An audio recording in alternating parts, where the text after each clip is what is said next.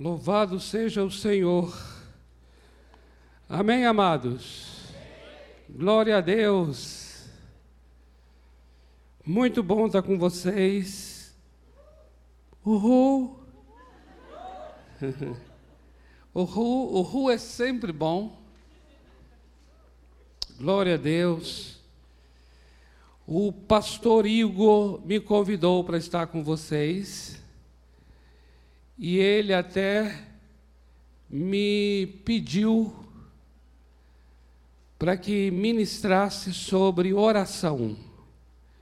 Ele disse que tem compartilhado aqui neste lugar sobre os absolutos de Deus, não é isso? E ele então pediu que ministrasse sobre absolutos da oração. Esse é o nome que nós vamos dar a essa meditação dessa noite: os absolutos da oração. Nós eh, queremos compartilhar um número bastante limitado aqui, que estamos chamando de absolutos da oração. Não significa que sejam somente estes. Mas eu creio que estes aqui, estes que estão aqui para serem compartilhados, amados, são de fato os fundamentos quando eu penso na palavra absoluta, eu penso também na palavra fundamento.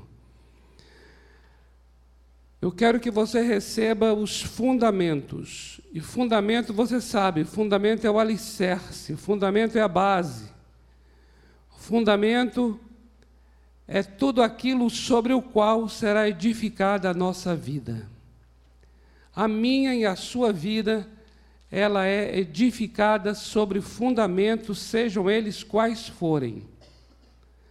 Não existe uma vida que não tenha fundamentos. A grande questão para nós é saber quais são. Mas todo e qualquer ser humano, qualquer pessoa, ela tem sua vida baseada, a palavra baseado em. Baseada é porque é uma base. Fundamentada é porque tem um fundamento. Toda e qualquer pessoa está fundamentada, baseada em qualquer em qualquer conceito, em qualquer ideia, em qualquer princípio. Seja ele qual for. No entanto, nós aqui queremos estabelecer as nossas bases bíblicas, os nossos fundamentos bíblicos, sobre os quais a nossa vida de oração será fundamentada. A nossa vida de oração será construída, porque quando a gente fala de fundamento, a gente pensa na construção de uma casa, e aí ele tem fundamentos. Então, tudo que será construído é necessário que seja construído sobre algo muito bem fundamentado, porque o fundamento é a parte mais fundamental. Permita-me, é a parte mais fundamental da casa. Nada mais, eu creio que nada mais na casa mereça tanto a nossa atenção quanto os fundamentos lançados tudo mais para se dar bem nessa casa, tudo mais o que será construído na minha e na sua vida, depende sobre qual fundamento está. Então eu gostaria de trazer a vocês aqui textos das Escrituras. Eu gostaria que nós pudéssemos ler esses textos juntos. E sobre cada texto nós queremos trazer aqui uma declaração de fé, porque justamente essa declaração ela procede do texto bíblico. O texto é o nosso fundamento. Nós vamos iniciar em 2 aos Coríntios, capítulo 3, versículo 18.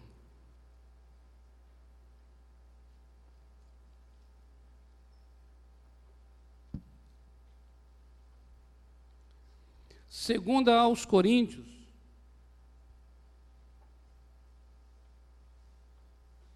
capítulo 3, versículo 18.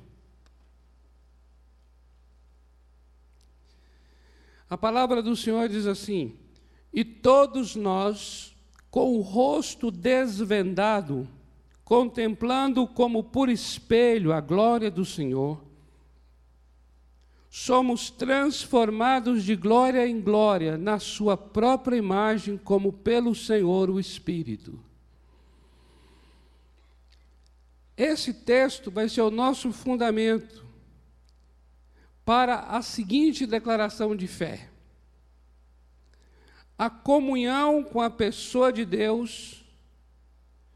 O que nós queremos apresentar nesse texto aqui agora é exatamente isso: é a comunhão com a pessoa de Deus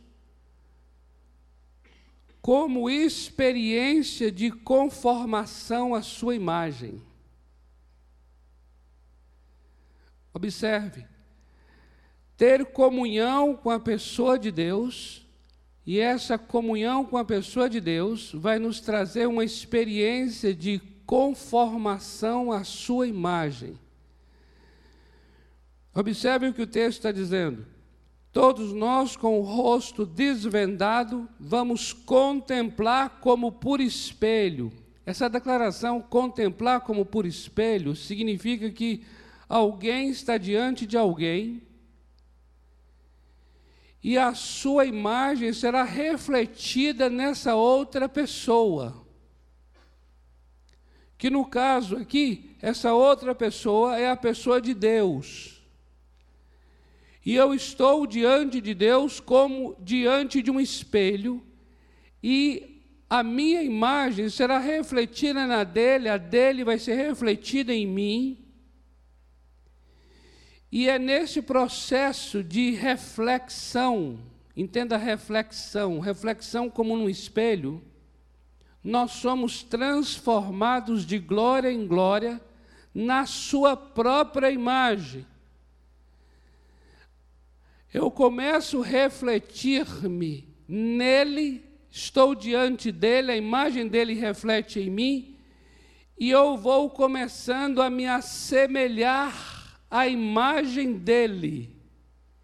Eu vou começando a tomar a forma, a forma da imagem dele, como pelo Senhor o Espírito.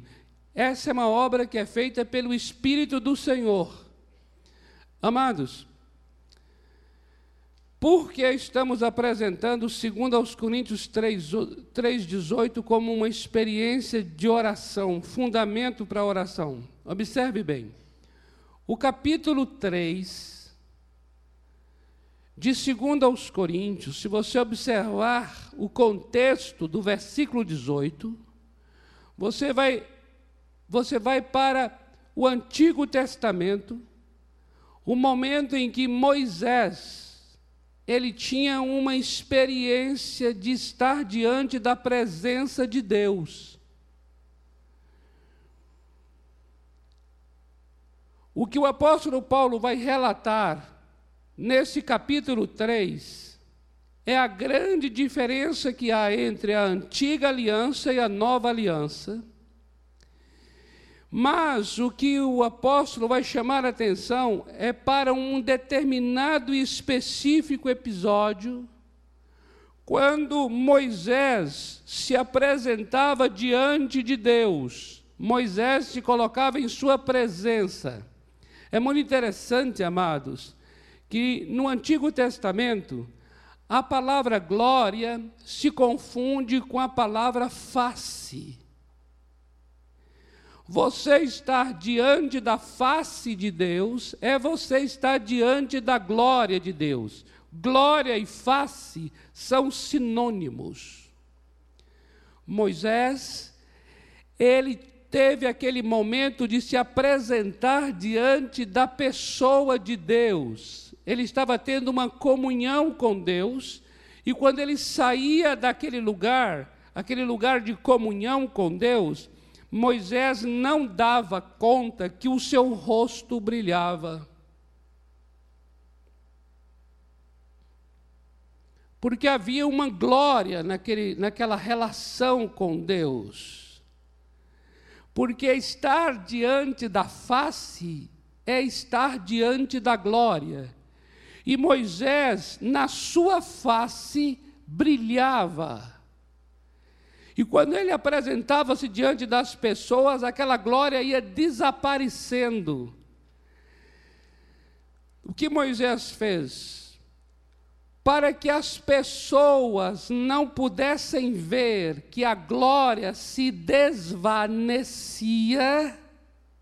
que a glória desaparecia, Moisés colocava um véu. E toda vez que Moisés ia à presença de Deus, diante da sua face, Moisés tirava o véu. Mas toda vez que Moisés ia em direção ao povo, ele colocava o véu. O apóstolo Paulo vai falar sobre esse véu físico, que era realmente um pano, um véu mesmo no rosto. Paulo vai falar que este véu se tornou uma experiência espiritual de embotamento, embotamento do coração e da mente.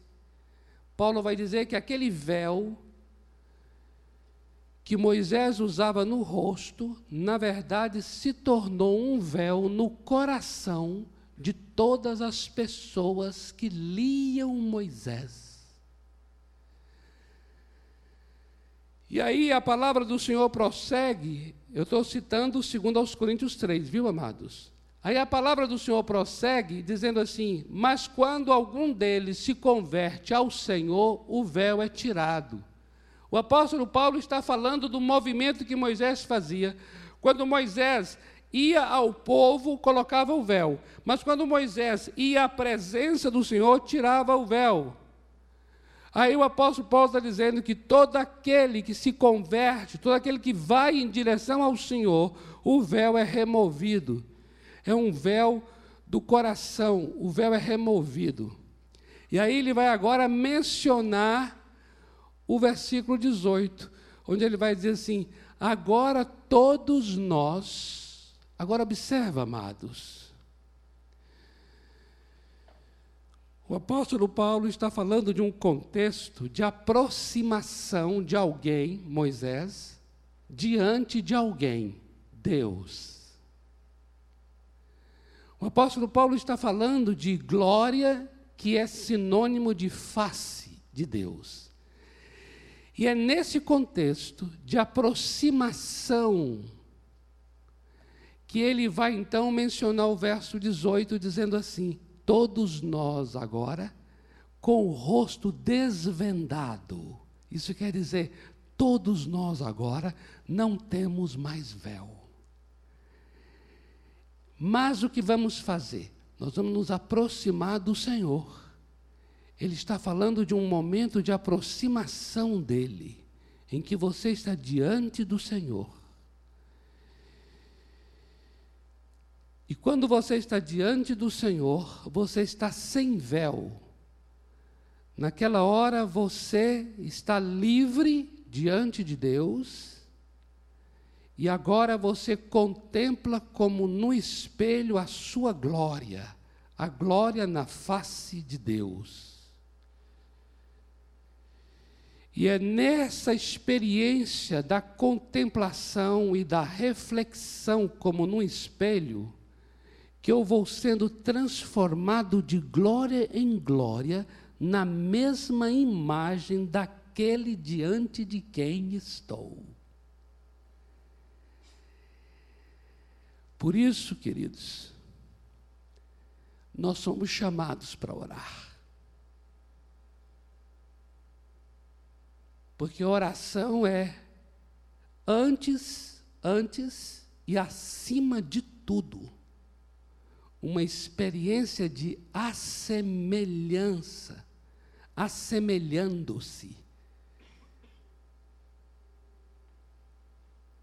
A oração é uma experiência em que eu vou me tornando semelhante àquele diante de quem estou.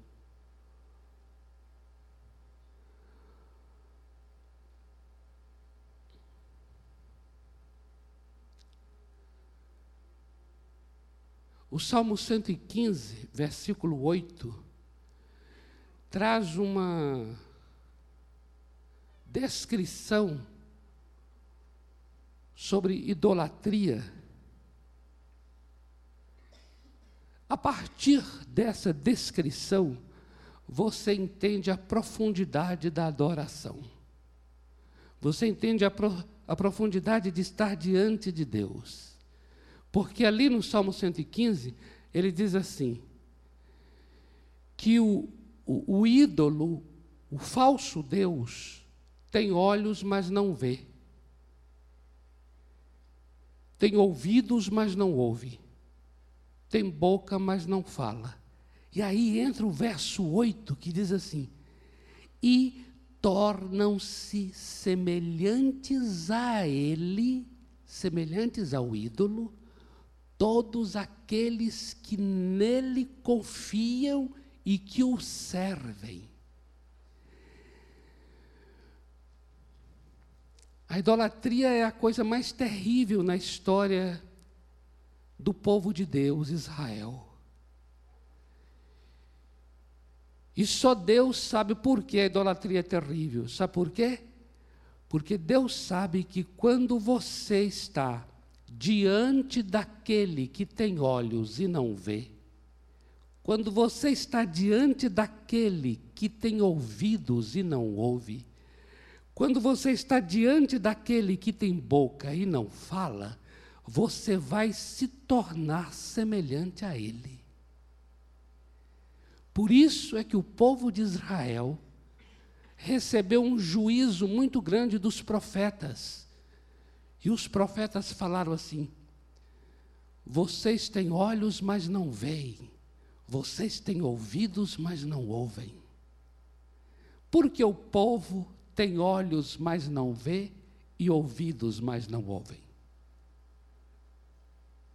Por quê?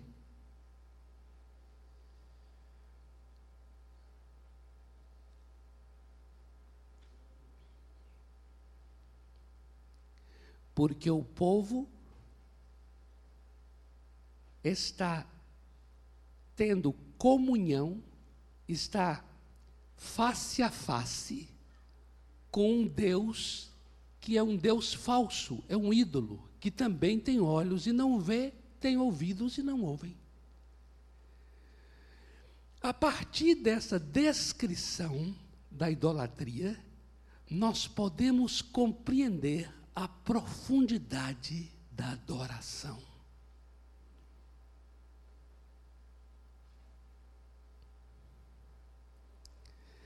Todos nós, com o rosto descoberto, contemplando como num espelho a glória do Senhor, nós vamos sendo transformados de glória em glória na mesma imagem do Senhor. Amém, amados? Você está compreendendo? Aí você entende por quê. Aqui está um absoluto da oração. Por que devemos orar? Porque oração é um relacionamento de transformação, em que a minha imagem vai se conformar. Conformar é tomar a forma da imagem daquele diante de quem eu estou.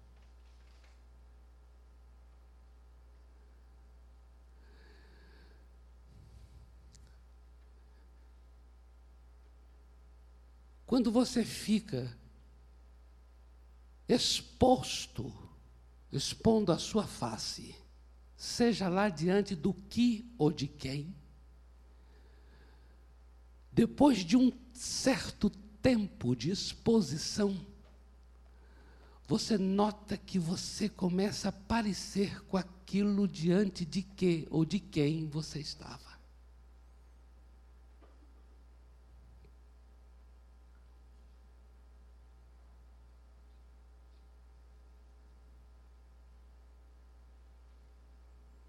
Pensa aí no teu dia. Pensa no teu dia e verifica aí diante de que ou de quem você mais se expõe. Você pode ter certeza que a sua maneira de ser é semelhante a aquilo ou a aquele diante de quem ou do que você se expôs.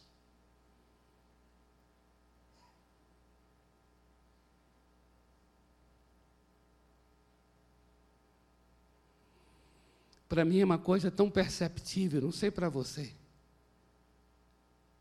Quando nós temos assim aquele tempo de oração, de adoração diante de Deus, seja aqui coletivamente, seja no teu quarto em secreto, seja diante das Escrituras, mas quando você tem aquele tempo ali, pode ter certeza, quando você sai daquele local, daquele lugar,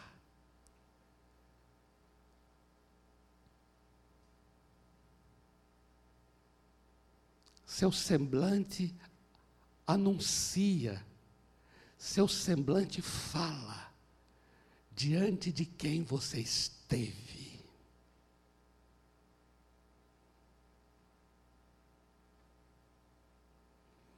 A transformação interior, porque eu vou, me, eu vou ser transformado de glória em glória na mesma imagem. Essa transformação interior ela depende dessa desse tempo de oração, dessa exposição da minha face diante de Deus.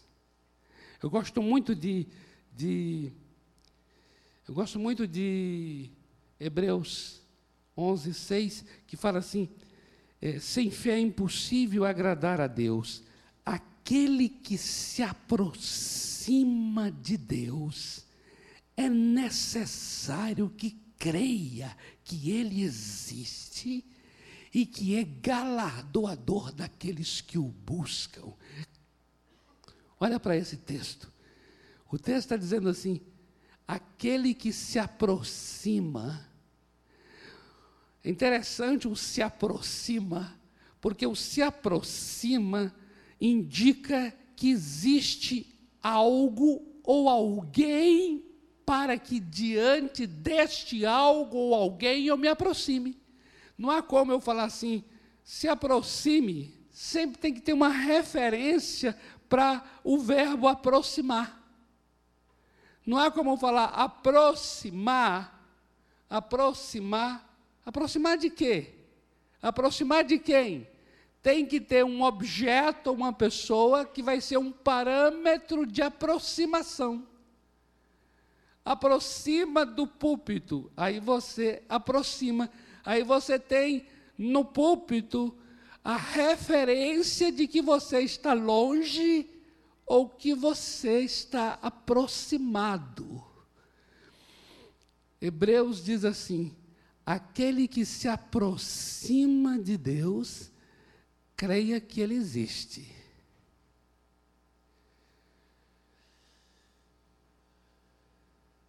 Eu estou diante dele.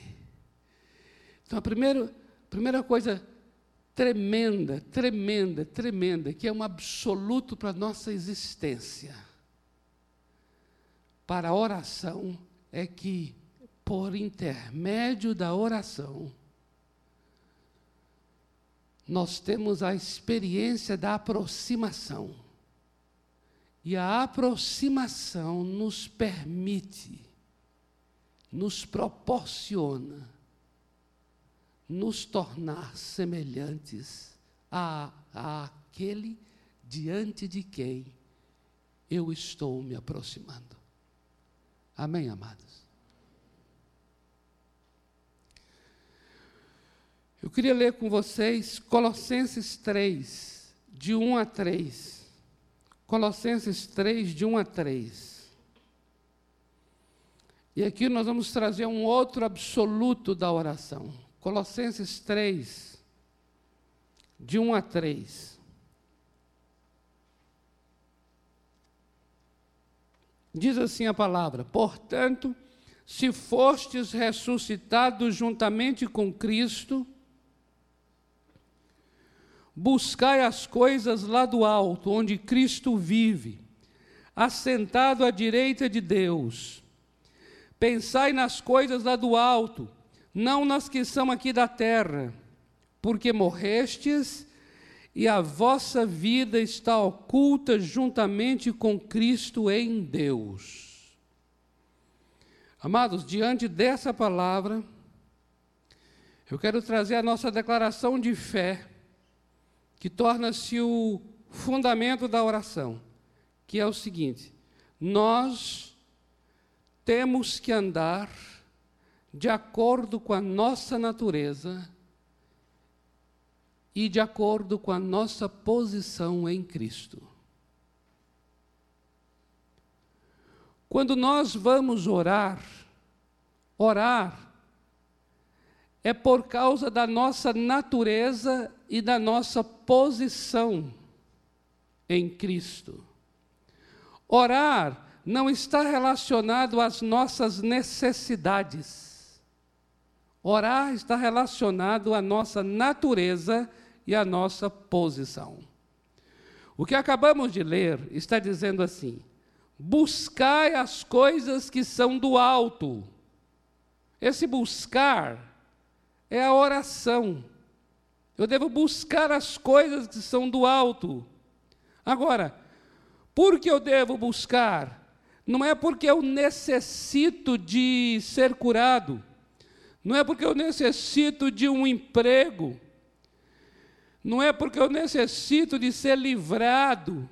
Não, eu devo buscar porque eu já ressuscitei com Cristo e é porque eu já morri e a minha vida está escondida com Cristo em Deus. Por esta razão é que eu devo buscar as coisas que são do alto. Então, observe: buscar é motivado pela minha natureza, a minha nova natureza. Buscar é motivado pela minha nova posição que eu tenho em Cristo. Não tem nada a ver com as circunstâncias dentro das quais eu estou. Tem a ver com quem eu sou e em que lugar Deus me colocou em Cristo.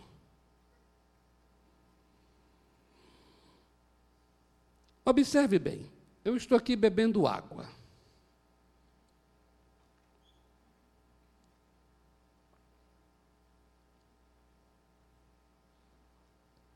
Por que eu estou bebendo água? Porque os meus rins, eles têm uma natureza própria. E eles já foram predestinados constituídos para necessitar de água. Agora observe, os meus rins não têm uma produção própria de água. É necessário que haja uma ação volitiva, espontânea, responsável. É necessário que eu busque a água para beber. Presta atenção nisso aqui. Tem gente que gosta de beber água. Quem gosta de beber água aqui? Tem gente que não gosta de beber água. Quem não gosta de beber? Olha, tem uns que não gostam de beber. Mas eu tenho uma notícia para você não tem nada a ver com você gostar ou não gostar. Não é verdade? Vai falar para os teus rins que você não gosta. Não tem nada a ver com se eu quero ou se não quero, se eu sinto ou se não sinto, se eu desejo ou se não desejo, se eu tenho vontade ou não tenho vontade. Nós não estamos no campo do prazer, nós não estamos no campo das emoções, nós não estamos no campo das escolhas, nós estamos no campo daquilo que Deus já determinou. É assim que é constituído o nosso corpo e, portanto, nós precisamos ter uma ação responsável de pegar a água, bebê-la, e quando eu bebo a água, eu estou agindo de modo harmonioso com aquilo que eu já sou.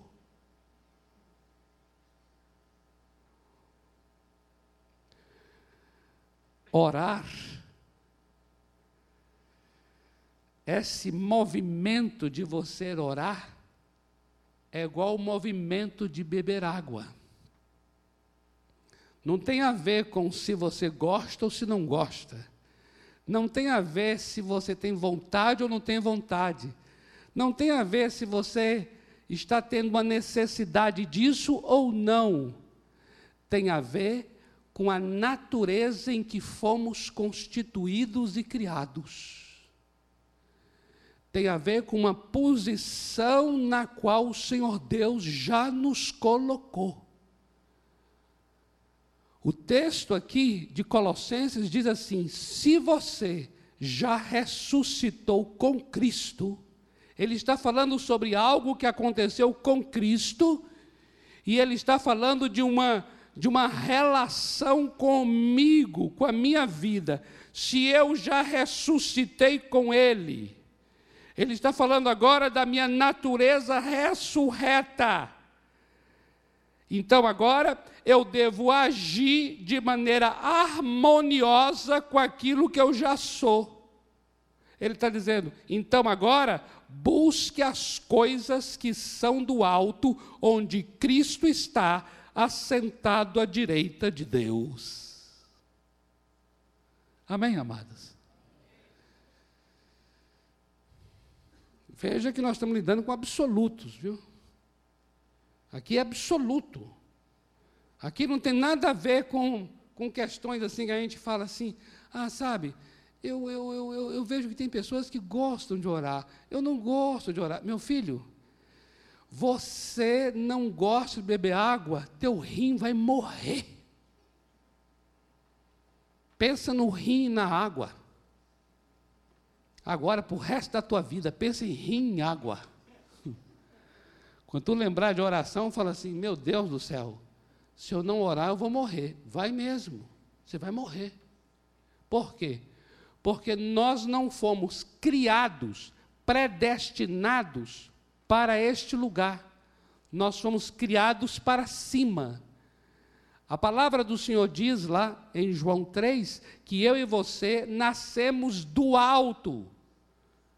Lá fala nascer de novo, mas a palavra de novo quer dizer, na verdade, do alto, nascer de cima. Então, eu e você nascemos de cima, não nascemos daqui, nascemos de cima. Logo, nós vamos buscar as coisas que são de cima. Ou seja, eu busco o que é de cima porque eu nasci de cima. É uma questão de natureza, não é uma questão de circunstância.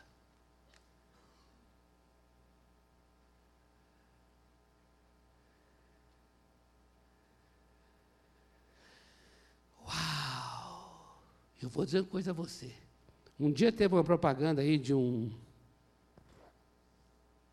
Eu acho que era de tênis, de corrida, coisa assim. Pedindo a pessoa para correr, correr, correr. E aí falava assim: ouça seu corpo. Você lembra dessa propaganda? Ouça seu corpo. E aí falava assim: teu corpo não nasceu para ficar parado. Amados, meu corpo o teu não nasceu para ficar parado. Ele fica parado? Fica. Engorda? Engorda. Eu mesmo aqui com vocês, ó, eu tenho vários estilos de foto que tiro de mim. Quando fala assim, uma foto, pastor, eu... Aí termina a foto. Isso é horrível. Queridos, não me interessa se eu e você estamos fazendo exercício ou não estamos. O corpo, ele é soberano.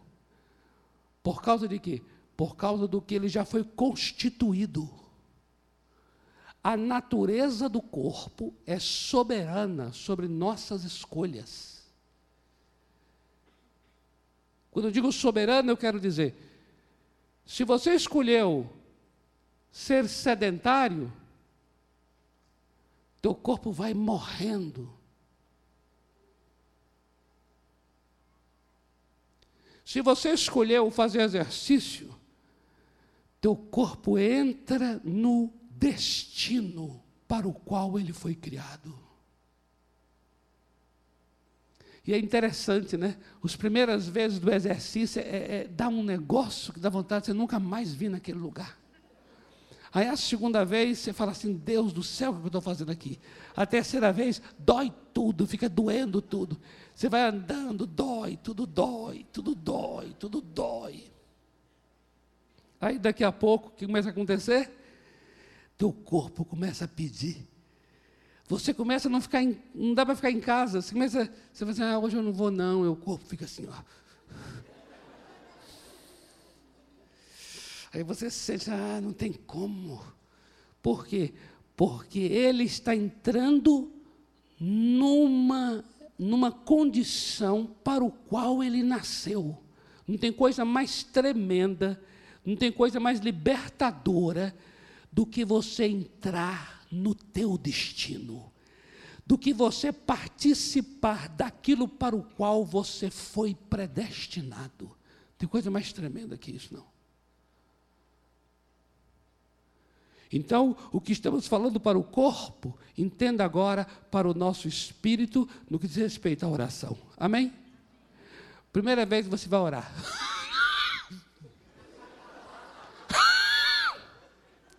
Aí você olha no relógio e você diz, Deus, eu acho que eu orei. Hoje eu orei, eu acho que mais de uma hora. Aí você iniciou as. Você iniciou cinco para as nove. Aí já é o quê? Três para as nove. Uh! Aí você, uh! Ai, aquele louvor, cadê aquele louvor? Cadê aquele louvor que tinha que estar aqui agora? Porque o louvor dá um, né? O louvor começa e fala assim, ah, não vou. Aí fala, rasga os céus, entra nesse lugar. Aí você está no teu quarto, lá tem som nenhum, tem louvor nenhum, tem céu rasgado, coisa nenhuma. Tem, é, tem é um céu que parece que está de bronze, assim, tudo duro. E você falando ali, você fica, Deus do céu. Você começa a orar começa a pensar não sei o quê, começa a pensar não sei o quê, não sei o quê, para, não sei o quê. Ai meu Deus, o tempo não passa, o tempo não passa, o tempo não passa. Isso tem aqueles relógios de parede no teu, no teu caso, relógio assim. Uh, aí vai. Segundo dia, uh, doendo também o corpo. Terceiro dia, doendo também. Doendo. Daqui a pouco, você está assim já. Uau, preciso orar, preciso orar, preciso orar. Minha alma não, não, minha alma não está em paz enquanto não orar. Quero orar, quero mais de Deus. Sabe por quê? Porque o teu espírito entrou naquela condição para o qual ele foi criado. Aleluia! Aleluia! Uhul!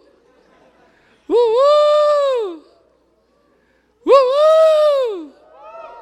É maravilhoso! É maravilhoso! É maravilhoso!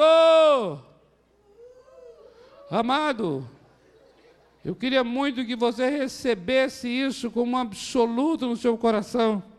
Oração não tem nada a ver com situações, com necessidades pessoais. Oração não pode ser regulada, definida, determinada, motivada, dirigida por necessidades nossas. Oração é uma questão de nova natureza. Eu devo buscar as coisas que são do alto, porque do alto eu sou. Aleluia! Glória a Deus. Eu queria ler com você João capítulo 15, versículo 5. João 15, 5. Diz assim: Eu sou a videira, vós os ramos. Quem permanece em mim, quem permanece em mim, e eu nele, este dá muito fruto, porque sem mim nada podeis fazer. Amém, amados? Aleluia. Amados, esse mesmo capítulo 15 de João, logo mais à frente, versículo 7, se não me engano, ele vai falar que se as minhas palavras estiverem em vocês, e vocês estiverem em minhas palavras, vocês pedirão, pedirão tudo o que quiserem, e isto será feito. Ele está falando de oração. Mas o que é muito tremendo neste capítulo nesse versículo é a alegoria usada, a alegoria da árvore. Jesus é a videira e nós somos os ramos. E nós precisamos permanecer nele. Permanecer nele. Para quê? Para que nós possamos dar frutos. Eu queria agora dizer, fazer uma declaração aqui, que é uma declaração de fé, que está totalmente ligada à nossa vida de oração. E a declaração é: o que realizamos em público deve ser fruto do que fazemos em secreto. Entenda bem aqui uma coisa sobre vida de oração. Vida de oração, de acordo com o Senhor Jesus, lá em Mateus capítulo 6, a partir do versículo 5, é uma experiência que acontece no secreto. Ali ele usa a palavra entra no teu quarto, fecha a porta, mas quarto pode ser entendido literal, quarto, mas também entendido no sentido figurado, ou seja, entra num lugar secreto, esteja sós. E é interessante esse versículo porque ele diz: você está em secreto diante do Pai, e o Pai que vê em secreto vai te recompensar. Esse recompensar acontece publicamente. Agora eu gostaria que você entendesse uma coisa. Eu acho tremenda a figura da árvore, a figura do fruto. Porque nós podemos entender o quê? Que existe o fruto que ele é notório, ele é público, ele é para todo mundo ver o fruto. Mas o fruto tem um, uma razão, a razão do fruto é a raiz. E essa raiz está no secreto, essa raiz é invisível. Mas o que é muito interessante, amados, é que o que vai acontecer lá fora é fruto do que aconteceu no secreto. Quando alguém chega e diz assim: Olha, ah, não podemos ficar somente orando, não. Temos que arregaçar a manga e, e sair por aí e, e trabalhar, porque não vai cair do céu, não. Essa frase, ela é correta na sua lógica, mas eu não aceito no seu espírito. E qual é o espírito dessa frase que eu não concordo? É um espírito de achar que uma coisa foi o que eu fiz orando, e outra coisa é o que eu farei agindo. Como se agir fosse algo separado, dissociado e desligado do orar. O que a Bíblia nos ensina é que aquilo que se faz no trabalho, na família, na universidade, no escritório, nas ruas, aquilo que se faz lá é uma extensão daquilo que foi feito no quarto em oração. Eu queria mencionar para vocês Lucas capítulo 6, versículos 12 e 13. Ali diz algo muito interessante. Diz a Bíblia que o Senhor Jesus ficou a noite inteira em oração. A noite inteira. E quando amanheceu, ele chamou seus discípulos e entre eles nomeou aqueles que seriam os seus apóstolos. É muito interessante. Por que interessante? Porque quando você lê o Senhor Jesus chamando os seus discípulos, Pedro, Tiago, João, André, quando ele vai chamar, parece mágica. A narrativa do texto, pelo menos, dá essa, esse, essa me dá pelo menos essa impressão. Ele chega e fala assim: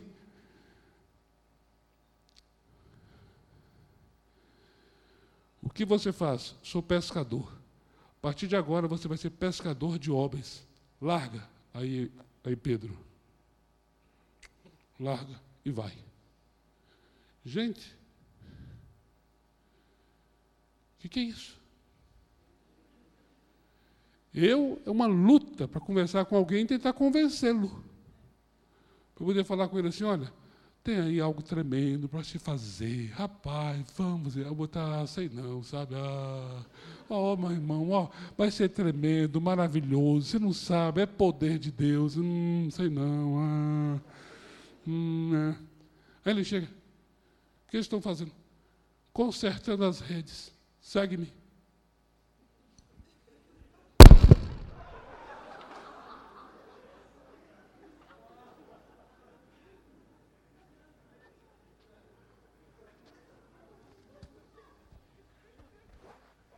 Espero que não tenha quebrado.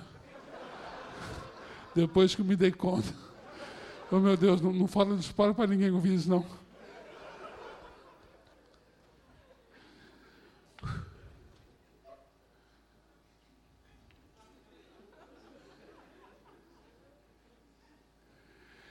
Eu compreendo, amados, eu compreendo e digo a vocês aqui sem, sem nenhuma, sem, sem estar é, exagerando, eu compreendo muito bem. Todas essas, esses contatos, esses relacionamentos do Senhor Jesus, antes de se dar de fato com a pessoa ali fisicamente, aquilo já se deu em oração. Porque ele passou o tempo ali orando, orando, orando.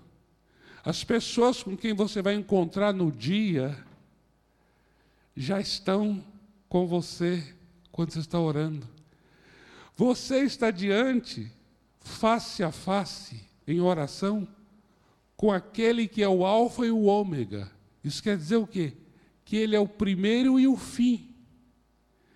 Se o seu dia vai começar segunda-feira, seis horas da manhã, pode saber que o Senhor Jesus, diante de quem você está, ele já é os seis horas e ele é o meia-noite porque Ele é o primeiro e o último, Ele é o Alfa e o Ômega do dia. Tudo que há de ser já está diante dele naquele momento de oração. Tudo já está incluído: o passado, o presente e o futuro. Para nós, ainda vai ter futuro. Para nós, houve passado. Mas para aquele diante de quem estamos, que está num tempo fora do nosso tempo, tudo aquilo que para nós ainda há de ser, para aquele de quem diante de quem estamos, tudo aquilo que para nós ainda há de ser, para ele aquilo já é. É um eterno presente. Por isso, quando eu estou diante dele naquela hora, eu, na verdade, já estou diante de todas as pessoas com as quais encontrarei, todas as situações que depararei, já está diante dele.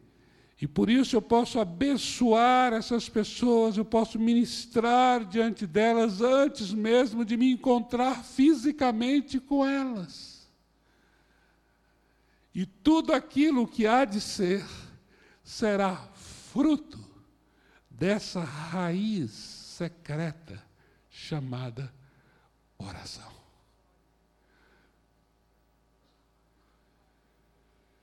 O Salmo 1, versículos 2 e 3, fala assim: Bem-aventurado o homem que tem seu prazer na lei do Senhor, e nessa lei medita dia e noite. Esse medita é uma pessoa, eu e você, que temos esse hábito saudável de meditar nessa palavra. Agora, observe o verso seguinte. Essa pessoa que tem esse hábito saudável de meditar será comparado a uma árvore plantada junto às águas cujas folhas estarão sempre verdes, cujo fruto se dará na estação própria, e tudo que esta pessoa fizer prosperará. Prosperidade, na perspectiva bíblica, é chamado de fruto. Prosperidade é sempre a manifestação daquilo que eu estou sendo no secreto. Tudo que fizer prosperará. Esse prosperará são os frutos.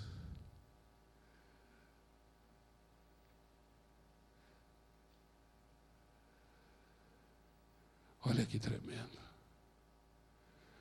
Você veja, amados, que vida cristã Vida cristã é um negócio muito, muito, muito profundo, como a raiz da árvore.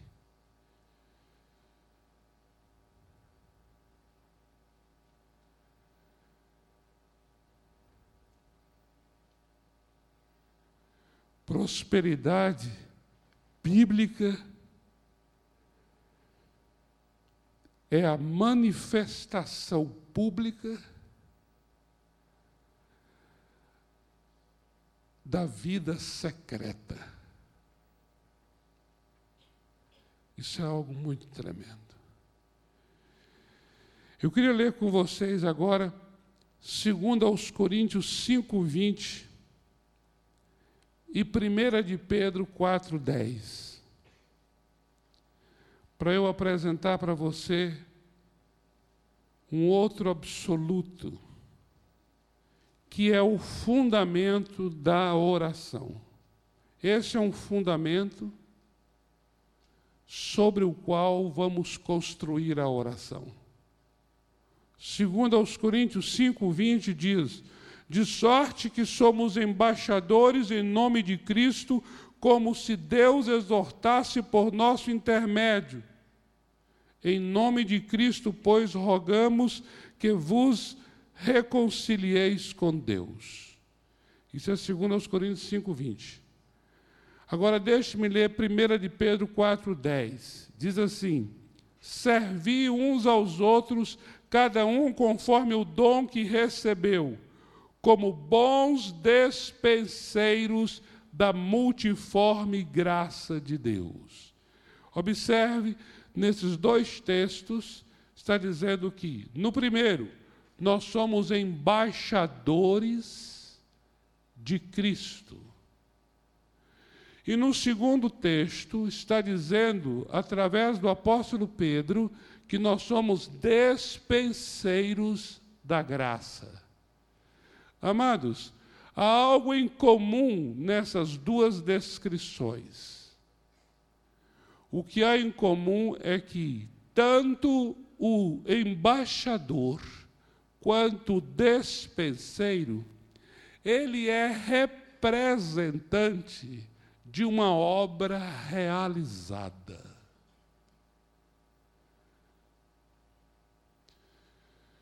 Segundo aos Coríntios, capítulo 5, eu li o verso 20, mas eu posso mencionar para vocês os versos 18 e 19. Lá diz assim: que Deus estava lá em Cristo reconciliando consigo o mundo inteiro, e então Deus nos confiou a palavra da reconciliação. Então, observe bem: Deus está reconciliando consigo o mundo na cruz do Calvário. Todos os inimigos estão sendo reconciliados na cruz, conforme Colossenses 1 vai falar sobre isso. De que na cruz de Cristo, pelo seu sangue, Deus está reconciliando. Agora observe: depois que Deus reconcilia, ou seja, depois que ele realiza a obra da reconciliação na cruz do Calvário, ele vem e nos confia, confia a mim e a você, a palavra da reconciliação. O que isso quer dizer? Isso quer dizer que ele realizou a obra da reconciliação e agora nos dá a palavra da reconciliação. Isso quer dizer que ele fez e nós falamos. Nós falamos o que ele fez. Por isso nós somos chamados de embaixadores. Por quê? Porque o embaixador ele representa. Para que haja uma representação, tem que saber o que eu estou representando. A cruz traz a reconciliação, mas agora a reconciliação está na minha boca. Eu vou falar para as pessoas, e aqui vai entrar a oração. Por isso é que a gente ora. Quando nós estamos orando pelas pessoas, para que elas se reconciliem, nós estamos orando porque a nós foi confiada a palavra da reconciliação. Então, eu vou orar por alguém o que Jesus fez por esse alguém. E é interessante a segunda palavra de Pedro, em que ele fala sobre o despenseiro da multiforme graça. Agora, não é embaixada, agora é uma grande residência, uma grande casa que está na imagem de Pedro. Numa grande casa tem um local chamado despensa onde fica ali toda a provisão para servir aqueles que necessitam. E o despenseiro, ele é o mordomo, é outra palavra para despenseiro. A palavra grega lá é oikonomos, que quer dizer o administrador, o gerente, o mordomo. O mordomo ele é o responsável de ir nesse lugar chamado despensa, e somente ele pode ir, e buscar da provisão para servir aqueles que necessitam. Observe que essa é a figura que o apóstolo Pedro tem em sua mente. daquelas residências ricas da sua época, em que existiam grandes casarões com mordomos que cuidavam da dispensa da casa e que serviam todos os da casa conforme os suprimentos que estavam na despensa. O que o apóstolo Pedro vai dizer é que eu e você somos os despenseiros da graça, os mordomos da graça, os gerentes da graça, os administradores da graça. Isso quer dizer o quê? Que Deus, o Pai, ele providenciou todo o suprimento chamado graça. E o que é graça?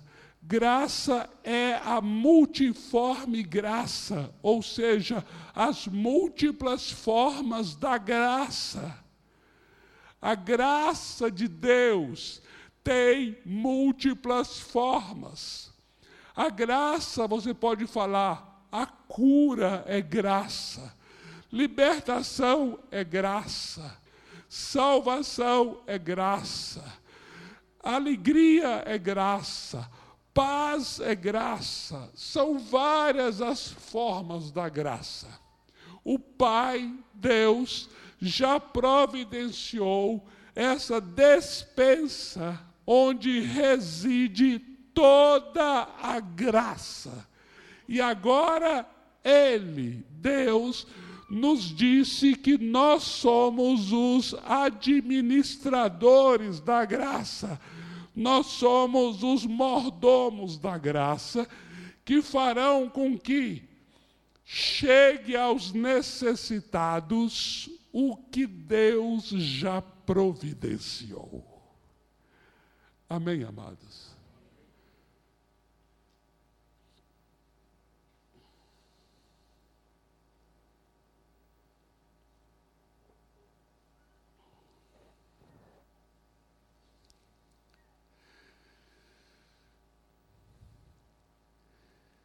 Aqui entra o papel da oração. Por que da oração?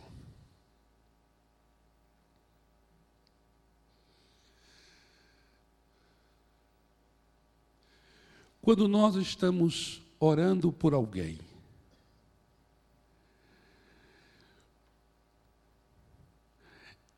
essa atitude de você chegar assim e falar: Deus, eu quero colocar agora tal pessoa diante de ti.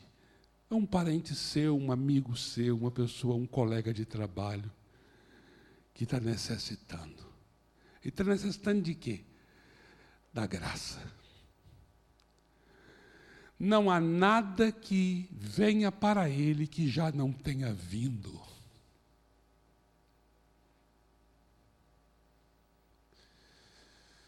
Não sei se você entendeu o que eu falei. Não há nada que será para a vida de qualquer pessoa que já não tenha sido dada a essa pessoa. Aí você fala: Uau, como? Se ela continua lá.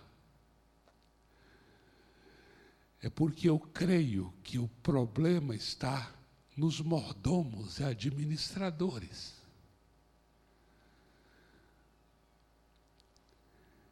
É interessante o papel da oração.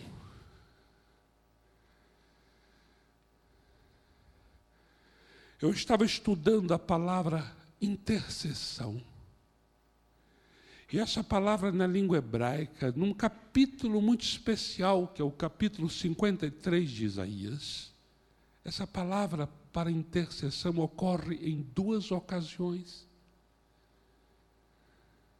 no próprio capítulo 53 de Isaías, uma no verso 6 e outra no verso 12. No verso 12, está falando dos intercessores, de interceder pelos outros. Mas no verso 6, curiosamente, a palavra para intercessão é ali no verso 6 traduzida por levou sobre si. É interessante. Por que interessante? Porque o Senhor Jesus, ele levou sobre si os nossos pecados, as nossas iniquidades, as nossas enfermidades. O que Jesus fez na cruz foi uma obra intercessória. Ele não fez uma oração intercessória, mas uma obra intercessória, porque ele foi mediador. O que ele estava ali era mediando. E interceder é sinônimo de mediar, colocar-se no meio entre. O Senhor Jesus está tomando sobre si. É interessante que essa palavra, traduzida por tomar sobre si, é a mesma usada para interceder. Logo, eu entendo, amados, que quando eu e você estamos orando por alguém, não significa que eu estou tomando sobre mim a iniquidade dessa pessoa, em absoluto não significa nada disso. Não significa que eu estou tomando sobre mim a enfermidade dela de forma alguma. Mas eu e você sabemos que quando estamos intercedendo por alguém, quando estamos ali orando em favor de uma pessoa, nós estamos naquele instante carregando, carregando, carregando, levando levando aquele, aquele, levando aquele, levando aquela, aquela carga da pessoa. Nós estamos ali carregando. Então, para mim, existe uma profunda semelhança, semelhança é, no sentido de, de, de um, um, uma semelhança redentiva porque quando o Senhor Jesus morreu na cruz do Calvário e ele levou a enfermidade, a iniquidade, ele levou a, a iniquidade, a enfermidade do mundo. Mas eu e você sabemos os nomes que esse mundo tem. Eu e você sabemos que quais são os nomes das pessoas que necessitam. A Bíblia não cita seu amigo por quem Jesus levou as iniquidades, as enfermidades. A Bíblia não cita teu pai, tua mãe, teu vizinho, teu colega, a Bíblia não fala o nome deles. Mas a Bíblia diz que Deus, em Cristo Jesus, estava levando as nossas iniquidades, nossas, estava reconciliando consigo o mundo, é o mundo. Mas eu e você, temos agora, na qualidade de despenseiro, na qualidade daquele que ministra a graça, porque nós somos administradores da graça. Nós somos aqueles que fazemos com que chegue na casa, na vida da pessoa que tem nome, que tem endereço, que tem dor, que tem sangue, que tem, sabe, que tem o clamor eu e você sabemos quem são essas pessoas, gente. Eu e você, na qualidade de dispenseiro, na qualidade de administrador, na qualidade de mordomo da graça, como diz 1 de Pedro 4,10, eu e você, nessa qualidade, é que fazemos chegar a essas vidas, porque agora você está dizendo assim: Senhor, Tu morreste na cruz por Pedro, por Andréia, por Carolina, por Maria, por Joana. Você tem nomes de pessoas aí agora. É gente da sua casa, é gente do seu trabalho, é colega de escola, de universidade. Você tem nomes.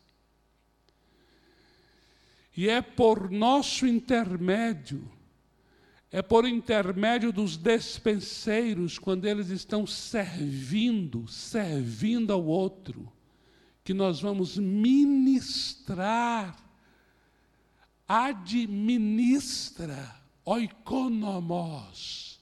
Eu sou um administrador, eu vou ministrar essa graça na vida dessa pessoa, a fim de que essa obra do Calvário alcance agora essa vida necessitada.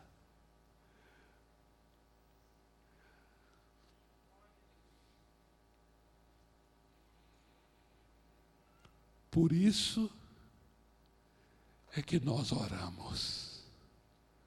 Amém, amados? Vamos orar agora?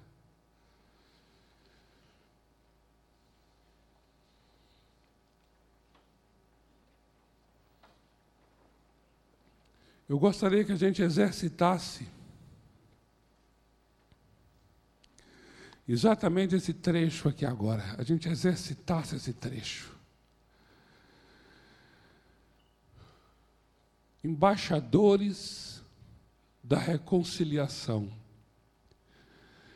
despenseiros da graça.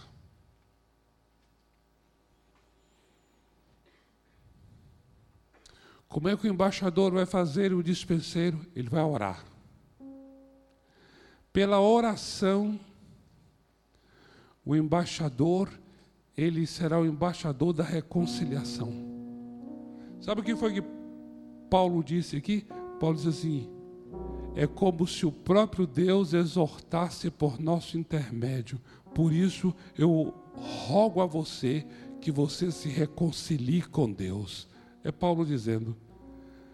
Você veja que Paulo está falando, olha, eu rogo a você que você se reconcilie com Deus. Por que Paulo está dizendo isso? Porque a obra da reconciliação foi feita. E agora Paulo recebeu a palavra da reconciliação.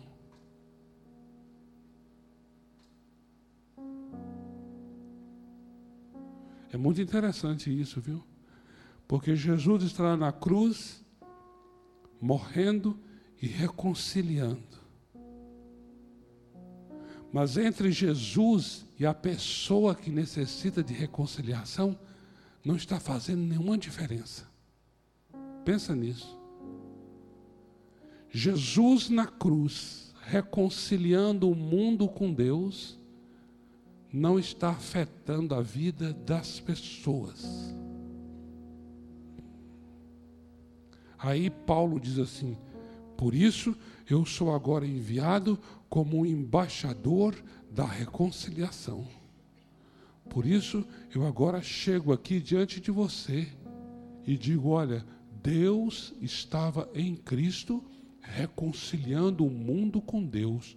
Por isso eu rogo agora que você hoje se reconcilie com Deus. O que Jesus fez, Paulo está falando. Por isso, amados, hoje nós aqui somos os Paulos para falar. Amém? Nós somos essas pessoas agora para orar. Queria que você mencionasse agora gente aí que está necessitada. Queria que você formasse uma dupla de dois aí como, como irmão. E você agora lembrasse dessas pessoas. Pode ser da sua casa, pode ser amigo seu Pode ser alguém que já é cristão, mas que está necessitando de uma de uma graça. Talvez a graça para ele não é graça de salvação, mas é uma graça de libertação ou de cura, uma graça de renovo, uma graça de renovação. Eu gostaria que, olha, eu gostaria muito que você orasse mencionando o nome da pessoa. E quem está do lado, não orasse paralelo, não. Eu queria que você ouvisse ele falar o nome da pessoa, que é uma pessoa que talvez você nunca ouviu falar, né? Ele vai dizer agora aí. Talvez ele vai falar assim: olha, Antônio, eu abençoo o Antônio agora nessa noite. Aí você que está conhecendo o Antônio pela primeira vez, você pode chegar e falar assim: sim, Senhor, eu não conheço Antônio, mas sei que ele está necessitando, e eu sou um dispenseiro da tua graça. Por isso eu oro agora, Senhor, visita Antônio. Aí depois você menciona a pessoa, a pessoa que você está aí no coração, E aí é a vez do outro agora concordar também. Amém? Eu gostaria que a gente mencionasse pessoas agora. E eu gostaria que a gente exercitasse isso. Você é o embaixador da reconciliação, você é um dispenseiro da graça. Ore agora, ministrando essa graça em favor dessas vidas. Nesta noite, sejam agora, nesta noite, abençoadas. Pode orar, amado, amada. Pode orar, fica à vontade para orar. Amados, amados, amados do Senhor, mencionamos os teus nomes agora nesta noite, diante do Senhor. Fazemos menção agora dessas vidas diante do Senhor. Oh Deus, agora, nove, nove e trinta e cinco da noite, nesse sábado 25 de novembro, de 2017, 21 e 35. Oh Deus, toma mesmo agora cada oração, Senhor, abençoa, dirige.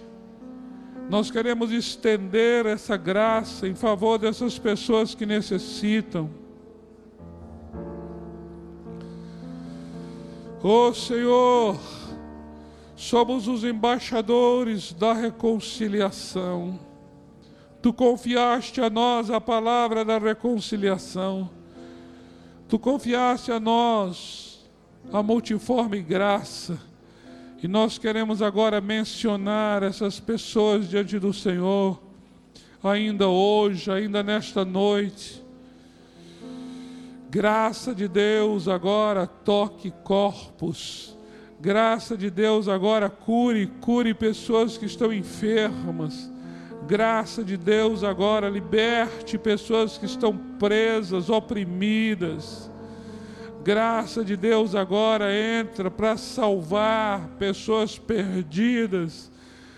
Graça de Deus agora restaure os quebrados, cure os quebrantados de coração Maravilhosa graça, maravilhosa graça. Entre agora em famílias, em lares. Maravilhosa graça, visita agora hospitais. Em nome de Jesus, maravilhosa graça, toque meu amigo e minha amiga. Maravilhosa graça de Deus. Convença agora essas pessoas, Espírito Santo Oramos por essa graça, graça de serem convencidos do pecado, da justiça e do juízo. Graça de Deus agora que tire pessoas do cativeiro e do suicídio. Graça de Deus que liberte pessoas da depressão, do abatimento e da tristeza. Graça de Deus agora vem com alegria, alegria, alegria Graça de Deus agora traga refrigério para aqueles que estão esgotados, esgotados, cansados, sobrecarregados, estressados. Receba agora graça, refrigério. Recebam agora pão, pão, pão da vida, água da vida nesta noite nós ministramos água da vida para esses corações, ministramos pão da vida para esses corações, em nome de Jesus. Em nome de Jesus, o pão que desceu do céu, o pão que veio trazer vida eterna, agora nestes corações, em nome de Jesus. Oh Espírito Santo, dá-nos compaixão por essas vidas. Queremos orar por essas pessoas com graça, com verdade, com bondade e misericórdia. Oh Deus, em nome de Jesus, em nome de Jesus, em nome de Jesus, Senhor. Levanta, Pai, levanta, Pai, levanta, Pai, jovens de oração, jovens de oração, jovens de oração neste lugar. Oh, homens e mulheres de oração, meninos e meninas do Senhor de oração, Oh, levanta, Pai, neste lugar. Oh, levanta, Senhor, levanta, Senhor. Gente que ora, gente que ora, gente que ora. Levanta, eu abençoo, eu abençoo os jovens desta igreja. Eu abençoo os jovens desta igreja com a identidade do Senhor. Jovens que oram porque são de cima, oram porque têm a tua natureza oram porque, Senhor, entendem, entendem que não podem fazer nada sem Ti. Oh Deus, oh Deus, em nome de Jesus, em nome de Jesus. Oh, desperta, desperta-nos para a oração, desperta-nos para a oração. Desperta-nos para a comunhão, desperta-nos para a adoração. Whoa! Whoa!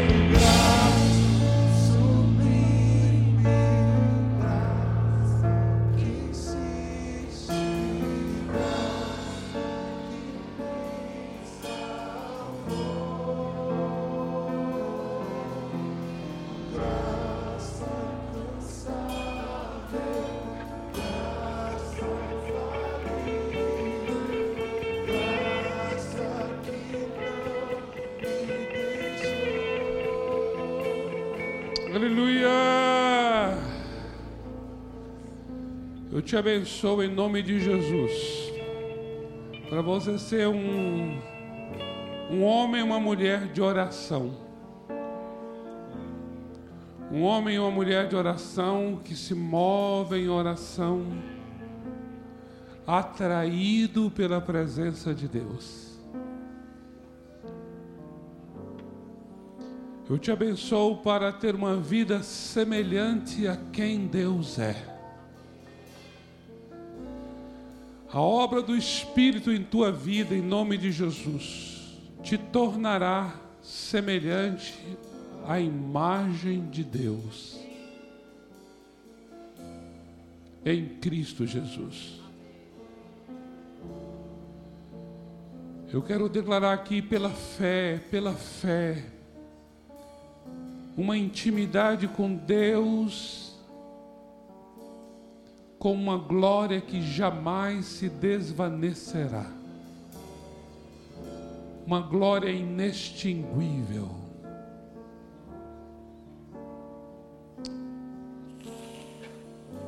Você se tornará semelhante àquele a quem você adora. Eu te abençoo para uma vida de oração acima das circunstâncias. Uma vida de oração que antecede as tuas necessidades.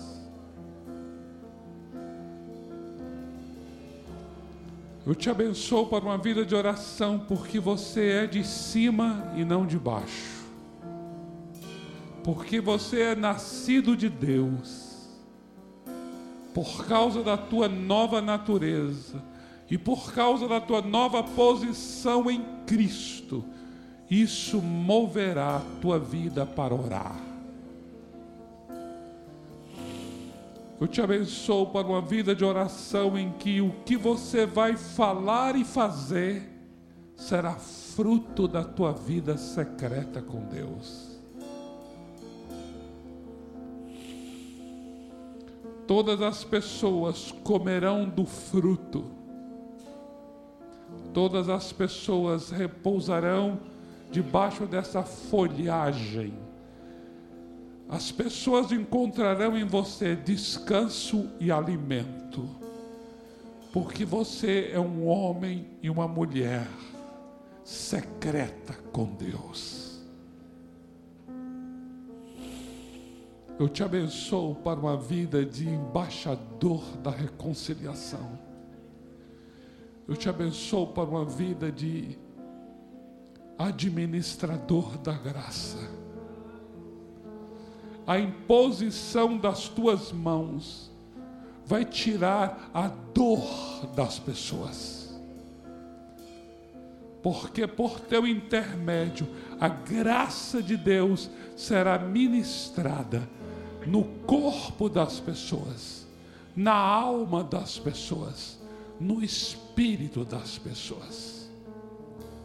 Você é embaixatriz, embaixador do Calvário. Você é despenseiro, mordomo da multiforme graça de Deus. Eu te abençoo para ser um abençoador, em nome do Senhor Jesus Cristo. Amém. Glória a Deus. Glória a Deus. Obrigado. Obrigado, obrigado, viu? Obrigado por esse privilégio, né? De estar aqui com vocês.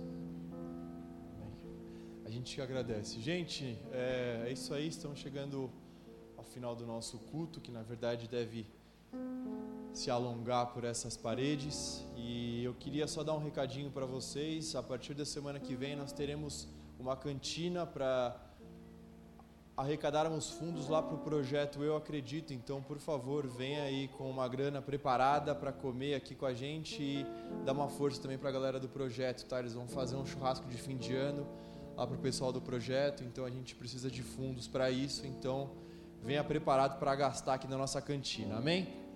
É isso aí, que o Senhor abençoe e guarde cada um de vocês e é isso aí, amém.